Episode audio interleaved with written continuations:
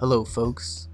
I'm your host, Dale Pollard, And I'm your co host, Carl Pollard. and you're listening to The Bible's Not Boring. It's a podcast, and it's aimed at proving its name with each and every episode. I think I'll have what I'm having. Noise. It was a particularly dark evening in rural North Alabama, and it was about bedtime, so Chelsea leashed up the dog and grabbed a flashlight so he could take him to do his business. Over the previous couple of days, I'd noticed a series of deep ruts in the yard, and I'd kind of hoped they were caused by a hog, so I'd grab my rifle and walk outside with Chelsea. She'd have the dog and the only flashlight, and I'd have the rifle.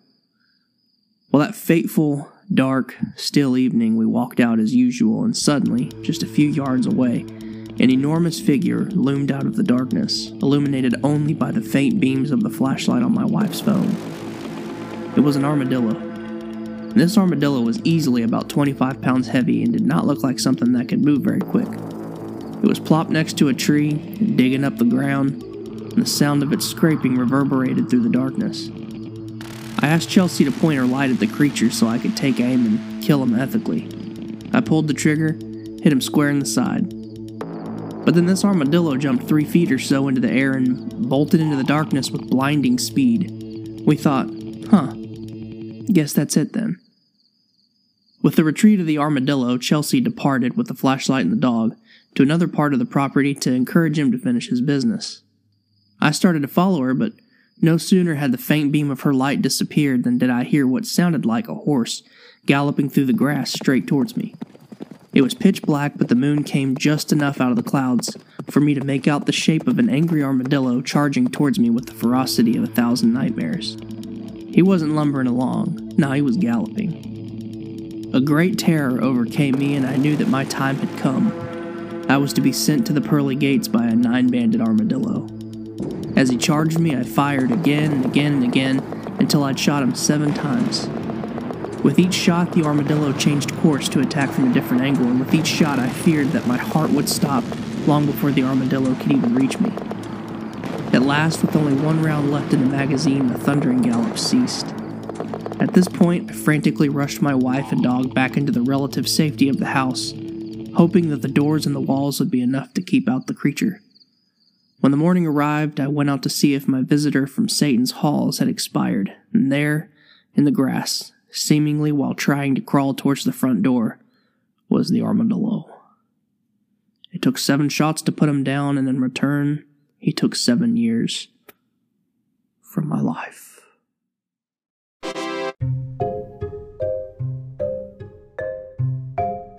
It's spooky season. Spooky, spooky, spooky. Spooky season.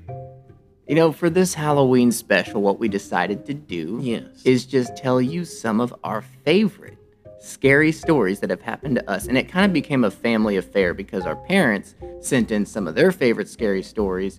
Our older brother sent in one of his favorite scary stories. Right. Carl's got some, I got some, of course. And then a friend of ours named Wes Autry decided to send in a scary story that happened to him in Cambodia while on a mission trip.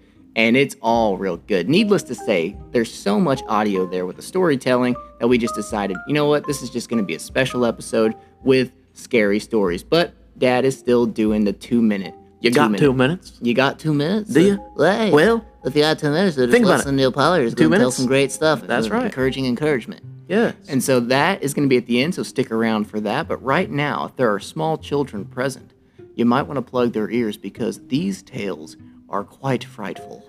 well, Dale, you know, the hard part is deciding which tales of terror to unravel Oh, for our dear pilgrims. we just have too many. You know, there's the night crawler from the brush. Oh, give me there's shivers. Flag Man. Oh, Flagman. There's the Tappy Goon from Grant. now that one is that one is very. s- Yeah, so we're not going to tell that one on here, but I will just say I woke up in the middle of the night and someone was lightly tapping on the window next to my bed.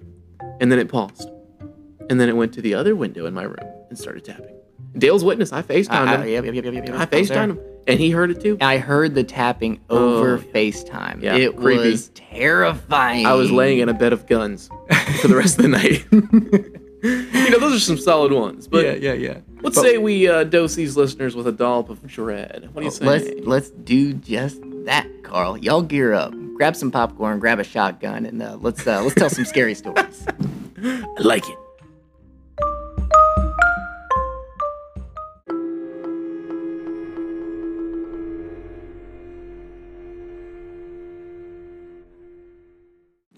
Her name was Barbara, and she showed up at the Hebron Church of Christ one Sunday morning about a year ago. When I first met her, she seemed a little off, but she seemed sweet. But the more I got to know her, the more I realized this lady is insane.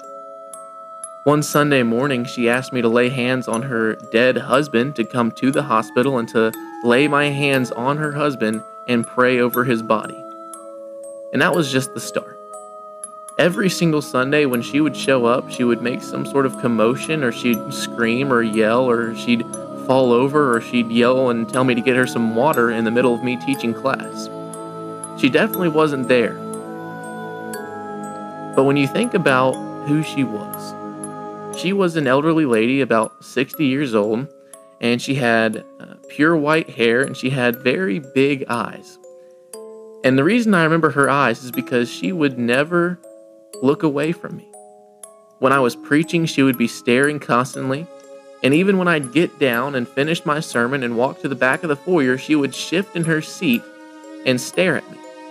It was very uncomfortable, and I remember being slightly afraid of her at this point. But then she started calling me. I don't know how she got my number. I guess maybe she took it off of one of the uh, flyers in the back of the auditorium but she started calling me over a dozen times a day. She would leave these very strange and creepy voicemails. And I remember one time, it was about 11:30 at night, I was in bed and I heard someone knocking on the door. And then someone started to pound on the door. I ducked down on my bed and then after a couple of minutes, I got a notification on my phone and it was a voicemail from Barbara. I click on it and I hear her crying. And she says, I'm on your front porch and I need you to open the door. Please open the door. This was late at night, and I remember being scared to death. Well, the next morning around 5 a.m., I get another voicemail and I hear her knocking on my door again. She kept leaving these voicemails and she kept coming to my house, and over and over and over again, I would have to hide or, or try and move so she couldn't see me because she was constantly at the house. I finally had to tell her to, to quit calling me and to stop coming to the house at these crazy hours. And she started crying and saying that she was sorry she didn't mean to hurt me or get me in trouble. And that was really the last of it. I didn't see her again for a couple of months. I started to slowly forget about her, and I still remember having a strange feeling every time I'd get back from the gym. I would walk in from my car and I'd feel like I was being watched. And I know that's kind of a cliche saying, but every time I would get out of the car, coming back, from the gym uh, late at night, I would feel like someone was staring at me. Finally, one evening, and this is exactly like a horror movie, I saw Barbara. But if you don't know what the, my front yard looks like, I have a bunch of very tall trees and there's about five foot gaps in between each tree. And to the right of my house, there's a large cornfield. Well, like every night, I got back from the gym and I felt like I was being watched, but I went inside and then I let the dogs out and I was standing on my front porch. The moon was shining down. You could see everything perfectly clear. And in the middle of the field, at about 11:30, 12 o'clock at night, there was Barbara. She wasn't moving. She wasn't waving. She wasn't trying to walk up to the house. She was standing there in the middle of the cornfield next to my house, staring. I finally called the dogs in and I ran inside and I sat there and I looked out my window, the moon shining on her face and her staring at the house, and she did not move for at least three hours. I learned later that she actually lived in the house just two I, I believe it was just two doors down from where I lived. And so she would always come over or she would stand there. I don't know why she was staring, but I found out that her family actually placed her in a mental mental institution. But you don't forget a lady like that. And to this day, I still get creeped out when I look at that cornfield.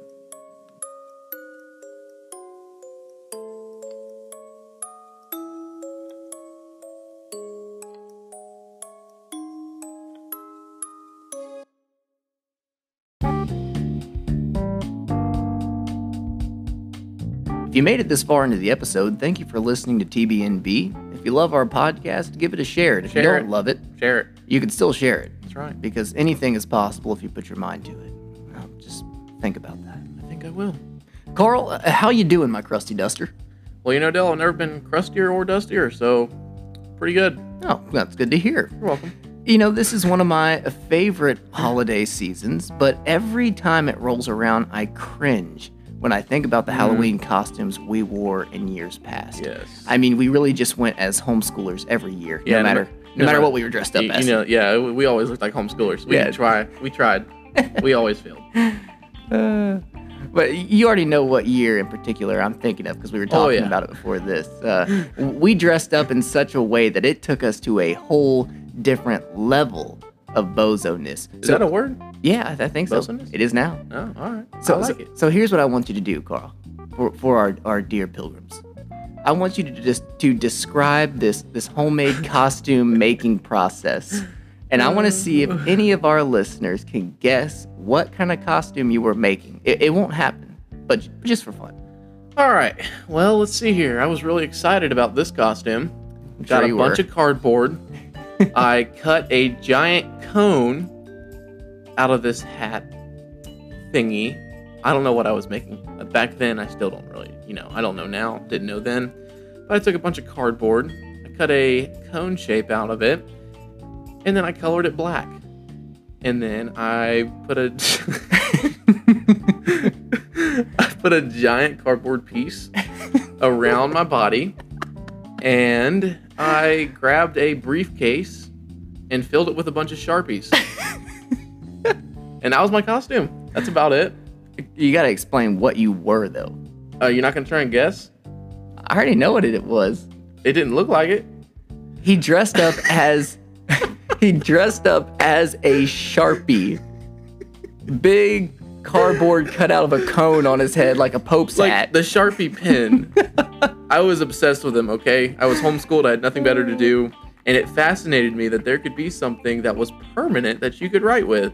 So I decided, I think, I'll be a giant Sharpie for Halloween. I, you know, and I laugh at it, but that year I dressed up as that same year. So me and Carl, me and Carl are trick or treating in the neighborhood, walking around, and that year I decided to dress up as an Altoid can, a can of Altoids, like I was allergic to friends. I just think about what what did our parents think? They let us go Like- out the door. like, Dale, what do you want to be for Halloween? An Altoid I can. want to be an Altoid can, Mom. Carl, I want to be a giant Sharpie. I want to be a Sharpie. Parents are like, we have failed in so some way. embarrassed. Oh man, I don't even know why I was obsessed with those curiously strong mints. oh man. Yeah, you know we've come a long way. no, we haven't. We Not really really. The, But- the, the obsessions have just changed. I'm no longer obsessed with mints. I'm obsessed with nugget ice. Yeah, I know. You you always want to find the nugget ice, like the stuff you get at Sonic, Yeah, yeah. which it- is nice, but I No. don't understand the obsession. no, it's not just nice. It's all there is. If a gas station doesn't sell nugget ice, it's irrelevant to me. Uh, quite frankly, they make me mad. I'm not drinking my diet coke and ice chips made out of flat toilet water. You know, Oh. if, if I was on the verge of dying of thirst and I came to a gas station without nugget ice, I mean, I'd obviously make do, but I would be irate. You know, at least you're not dramatic. But I remember times when we'd be passing a gas station and I'll try and stop and you go, no, they got the wrong ice. They got the right ice. You ice. obsessed with They that ain't nugget got the right ice. They gotta have nugget ice. You've come a long way from the weird mint obsession, but I mean, it hasn't. It's just changed It's from just one thing to the next. I think for Halloween, I'm gonna be a big thing of nugget ice.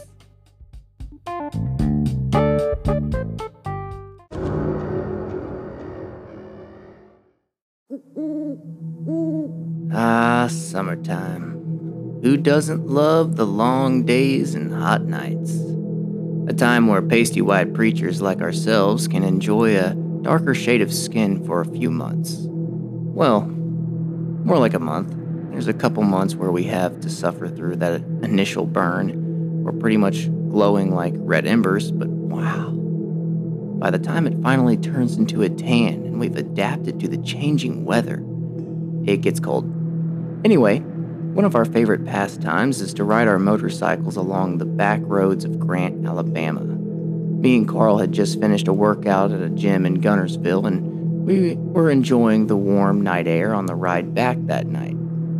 We turned off the main highway onto a back road, and the back roads in Grant are always pitch black at night, and whoever happens to be riding in front turns on the brights to help us see a little bit better, you know, just in case any deer, possum, coon, armadillo, squirrel, dog, chupacabra might jump out in front of us.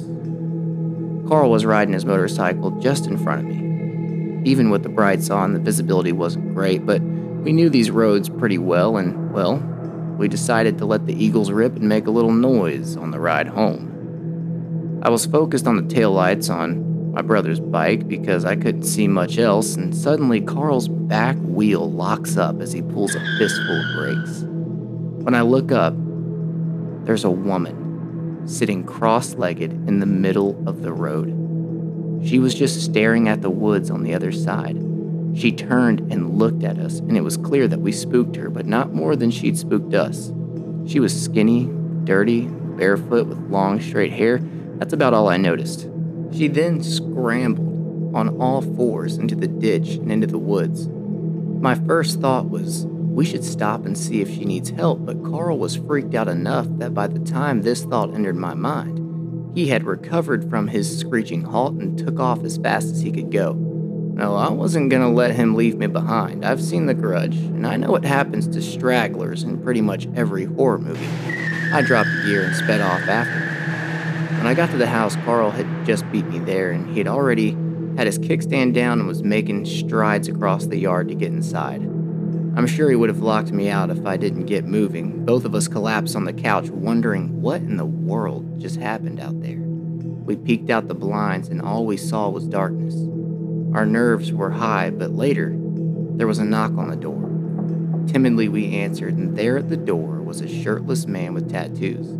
For some reason, we decided to go ahead and open the door and talk to him, and he said, Can you tell my wife the motorcycles aren't out to get her? Not us, the motorcycles.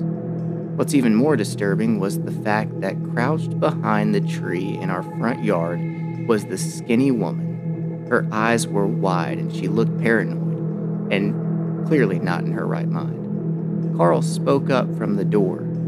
The motorcycles aren't trying to get you.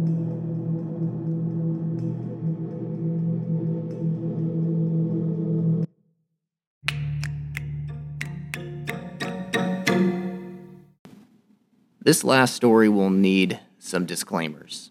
Your host and co host do not believe in ghosts, aliens, or any other similar creatures. We're just saying we have no explanation for the events that took place a few years back in Colorado.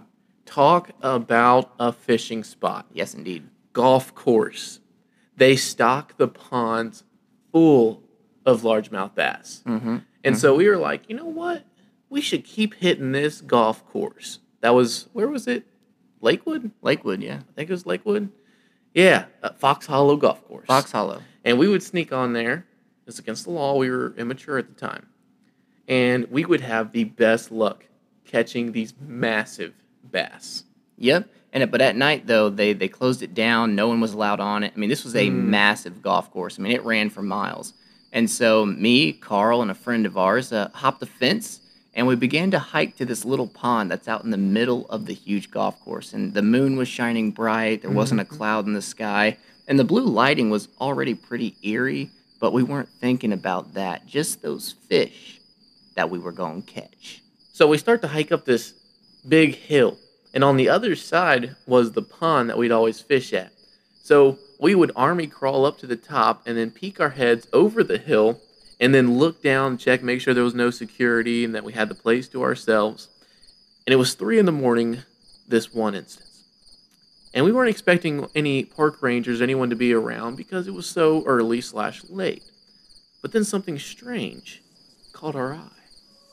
We got three heads poking up over this hill, looking down onto our favorite fishing spot. And we see next to the lake this big white flag, and it's waving in the wind, and it's kind of mimicking those the movements of uh, those big, weird, inflatable windsocks that are in front of like used car lots and stuff. yeah. And it was just dark enough and just far away enough that we really couldn't make out exactly what it was. And so while we're trying to figure out what this flag's doing right here that we've never seen before, our friend Lucas pulled out a map on his phone of the golf course. And he said that it was a flag marking a hole on the golf course. And so me and Lucas, we crouch back behind the hill and we start uh, baiting our hooks. So we had our flashlights out so we could start putting our lures and stuff on our line because it was pitch black down at the pond. Well, Dale wasn't so convinced that it was just a flag.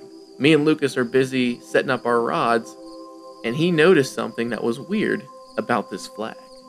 Yeah, it must have been like a, a, solid five minutes where Carl and our friend Lucas, they're they're baiting their hooks, and I'm just staring down the hill at this thing. I remember thinking, what is he doing? You're just staring, man. no, it's I'm- creepy. I am intently staring at this thing, trying to make out any details or or anything like that, and it would begin waving at the most weird and hmm. sporadic times, and then it would stand motionless, and it was just so strange. And I, I kept looking, trying to make out any more details, and I was more curious than afraid at that point. It was just really odd. Well, me and Lucas, we finally get our poles ready, and so I tapped Dale, and we all did one more check to make sure that the coast was clear. There was no security guards or anything. And then we stood up on top of the hill and we started to walk down towards the pond. And about halfway down the hill, we all stopped because the flag quit moving. Yeah, we froze. I mean, for a split second, uh, Lucas just says, "That's not a flag." Then this thing, whatever it is, I don't, I don't know what it was. This thing begins to stride across the back of the pond, and it looked like it had long legs and it was moving in slow motion. But I mean, it was, it was going quick, mm-hmm. and we all three screamed and dropped our poles and began running at full sprint back to the woods. Yeah, our hearts are pounding. And none of us could really understand what it is that we were looking at or what we just saw, but it only got weirder. Lucas was in the back, and then we hopped this log fence that was blocking the sidewalk from the park. And on the other side of the woods, we saw this thing running. And Lucas, who was behind us, screamed and shoots past me and Dale. and so, as homeschoolers, we weren't exactly in the best, you know, athletic shape, you know, sports right, and all that. And so, when we turned around and we saw that thing, we saw that it had come from the back of the pond that was down the hill. We had a big head start on this Oh, thing. yeah. And we saw how fast it had closed the gap between us, man. We booked it. We just screamed our heads off. I screamed like a girl. And mm-hmm. we didn't have our poles anymore. I dropped that long ago. And we were booking it out of that golf course. Oh yeah, we got into the car that was parked, and, and we parked in a nearby neighborhood, and, and we locked the doors. And Lucas threw the car in drive, and, and we sped off in a panic. And trying to make sense of what happened, I, I asked everyone that was in the car exactly what they saw, and none of us could remember seeing a face, just long legs, a weird white sheet with where the torso torso I guess should have been, and I don't remember seeing any arms or anything either. Uh, no details besides a slow moving set of legs But With a- extremely tall. yeah, very, very tall. Hmm.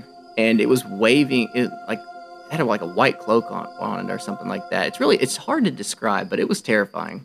Yeah, and so over the next couple of days and even years, we all talk about what happened that night and we term this thing. We call it Flag Man. Flag man. We tried to come up with an explanation, but even our attempts left us with questions. If someone was on stilts wearing a, a sheet over the stilts, what in the world are they doing standing by a pond in the middle of a golf course at 3 a.m. waving around like a flag? And how did it make its way around the pond and catch up to us at full sprint so easily, even though it looked like it was moving so slow? If there were two people in costumes trying to play some kind of prank, how did they know that we would be there or that anyone was going to be at the golf course at that time of night? While we know there has to be some logical explanation for Hmm. the things that we saw, it freaked us out enough that we never have been back to that spot since. Mm-mm. And we're not superstitious. Superstitious. Superstition. Yeah, this is just not. You know, this is this is one of those stories that we scratch our heads over, and honestly, it's something that I think about when uh, I'm the guy with church building lockup on Wednesday night. If I'm ever the one that's in charge of closing the doors and making sure everything's locked and turning off the lights, I get out of there pretty quick if Flagman comes to mind. Flagman.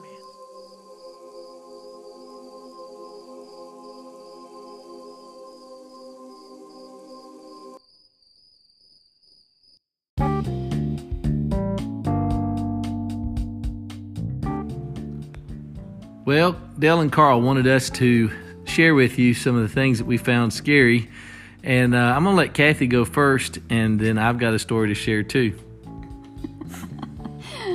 Uh, I think I have a couple of stories. Um, the first one was several years ago when you were out of town, and um, the boys and I came home late from some kind of church event. And when we came home, I went to the sliding glass door in the back to let the dog out, and she started growling and barking. And as soon as she did that, I heard a man start yelling very threatening things. And he was saying things like, I'm gonna come over there and I'm gonna shut your dog up. I'm gonna come over there and I'm gonna tear you apart limb from limb. And of course, I freaked out and slammed the sliding glass door shut, cut off all the lights, called 911. Um, and then I ran upstairs to shut the boys in their room. And on the way back down the stairs, I tried to call you really quick. Yeah, I remember. And it was really late at night, and you were two hours later than I was. So I decided I better not call you because there was really nothing you could do anyway. So I hung up the phone. Well, you, I guess, found out that I was trying to call. Yeah, it was like two in the morning. Yeah, and so you called right back, and I picked up the phone and I said, Sorry, I can't talk right now. The police are here. And then I just hung up on you. and as soon as I did that, I thought, Oh no, that was not a smart move. And sure enough, you called me right back, and and I had to tell you that I would, you know, talk to you later. The police were at the door, and really what had happened the police were great they showed up in no time at all and apparently a drunk from a bar way up Yep. the street had wandered down the street and you know he was just behind our yard and so um, they searched every they searched the house they searched the backyard and then they said they were going to cruise around and see if they could find anybody um, and then they came back within about five minutes and said they had found the guy and and taken him off but if i had any more problems to give him a call so It's pretty scary. yeah that was very scary but the, the scariest part was just you know pulling you in on that when you couldn't do Yep. anything That's so. scary for me Too. i'm just going to apologize for that right now Yeah, you're forgiven. thank you That was like 15 years ago. so, what was your other story? Well, it, I don't know if it qualifies as scary, but I took some oral vaccinations for typhoid fever before we went to Tanzania Yep, and had, 2005. had the first hallucinations in my life. And um, one of them was that somebody was breaking into the house and coming after me, and another one was I was driving home and there was a car that kept riding up on my bumper with purple headlights. Mm-hmm. And for whatever reason, when I got home and told you about it, you didn't believe me. Well, about the one about in the middle of the night, the dream you had about that creature. Yeah, well, that was scary to me too. That's yeah. I, I saw this big purple bug thing with ginormous legs hanging down like a flying spider, and it was right in my face. And I woke you up, and I was like, "Get it, get it, get it, get it!" And you said, And again, that was like two or three "In in the the, middle of the night." Yeah. yeah. You said, "What's it look like?" And I described it to you. And as I'm describing it to you, it dawns on me there's no such thing. But strange. The scary part about that story that was I actually ended up getting typhoid, Typhoid fever, fever. anyway, Mhm. That's and right. had a fever that spiked so high I started hallucinating again. Yep, yep. That was after we came back from the trip. Yes, but it was great. Don't let don't let that scare anybody Mm. from going to Tanzania. That'd be bad. Absolutely. What's your story? Well, as I've I mean, thought, nothing can top. no, Those but very I, scary I have, stories. you know, I have traveled in many different places and ex- been exposed to a lot of different things, but nothing will compare to that frightening night when we were first married, living in Livingston, Alabama, and I walked down a long, dark, silent high, uh, hallway, and as I turned the corner, this frightening creature jumped out from the shadows and said, Boo! And I screamed like a little girl. You screamed so bad like a girl. I thought I was dead. You know, my family, when I was growing up, we had a lot of fun scaring each other. My dad instilled that in us. That was a great source of entertainment, and I just wanted to pass that along to you. Yeah. When we got married, only I didn't know that you would scream like a girl. I'm still feeling the effects was- of that today. I was kind of worried. My first thought was, this is me. what he's going to do when the boogeyman comes? He's going to scream like a girl? yeah. Well, you know, I've got your back. Well, I hope this is uh, of any help to you guys in collecting your scary stories, and we really enjoy The Bible's Not Boring. Keep it up. Also, we love you. Bye. Hey, do you have two minutes? With the one and only Neal Pollard.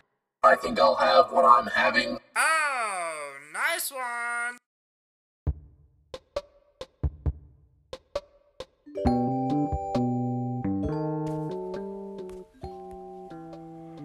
Laura Elliott, first grade Bible class teacher at the Cold Harbor Road congregation, was teaching my son Dale's class about King Solomon's 300 wives and 700 concubines, about how not only was it wrong to have so many wives, but how difficult it must have been for Solomon to keep up with all their names.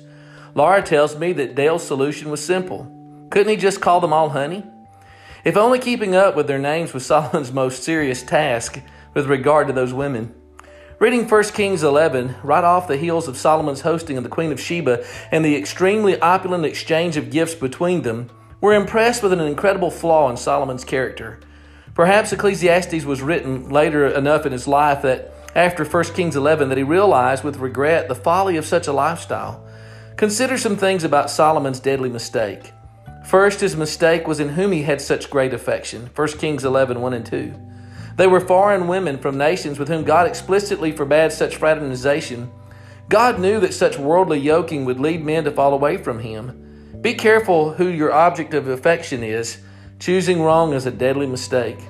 Second, his mistake was in how he held them in affection. 1 Kings 11 1 and 2.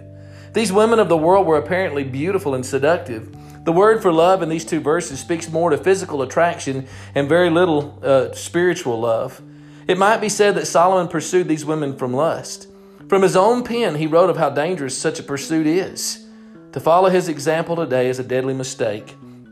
And third, his mistake was in what his affection for them led him to do. 1 Kings 11, 3 through 10. It led him to worship the idols revered by these pagan women. It also led him to ignore God's commands and even outright rebel against them. The natural consequence of following in his footsteps is the same today. A choice must be made. Choosing the path of sensuality prevents one from obeying God. Obeying God makes it impossible at the same time to pursue such a sinful path. Choose like he did, and you make a deadly mistake. And finally, his mistake is in what his affection for them cost him. 1 Kings 11 11. His pursuit of these women cost him the kingdom. God took it from him through the rebellion of Jeroboam and the folly of Rehoboam, his son. Following Solomon's mistake is, is costly.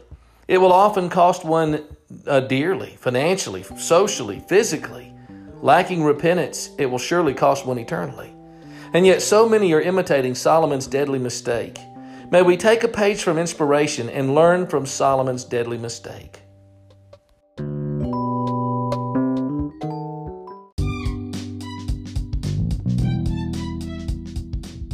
This is Dale Pollard. Thanks for listening to The Bible's Not Boring. This is Carl uh, Pollard. this is Carl, and, and if you found this podcast entertaining, then why don't you just slap it up on your My shoulder? name's Dan. Welcome to the podcast. This is Carl. this is this is Carl Pollard, and if you like, Hey guys, thanks so much for tuning in. I appreciate all the support. Why don't you smash that like button and share this with your friends? Hey guys, it's Carl Pollard. Why don't you share the podcast? All right, you know what? Thanks for listening.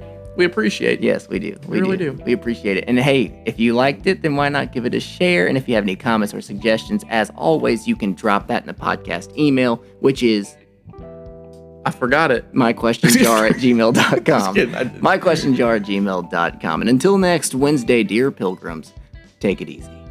This is Carl Pollard, and I approve this message. Thank you so much for listening. V- vote for me.